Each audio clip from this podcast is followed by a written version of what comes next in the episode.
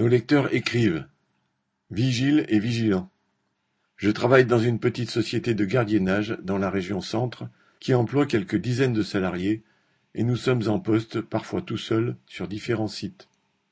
Début mars, la direction, par l'intermédiaire d'un responsable, nous a informé par mail que dorénavant les heures supplémentaires seraient « lissées », entre guillemets, c'est-à-dire ne seraient plus majorées au-delà de trente-cinq heures hebdomadaires, mais rattrapées par des congés. Il ne précisait même pas dans quel délai. Sachant que les heures supplémentaires sont plus que monnaie courante, que c'est quasiment chaque semaine qu'on nous appelle du jour au lendemain, parfois pour « boucher un trou », entre guillemets, en revenant sur nos repos, voire sur nos congés, là c'était trop.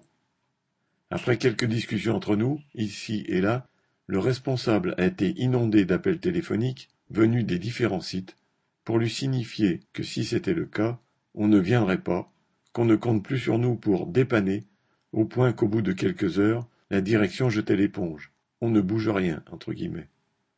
Au boulot, on nous demande d'être vigilants, eh bien on a montré qu'on l'était aussi pour ne pas se laisser marcher sur les pieds. Un lecteur.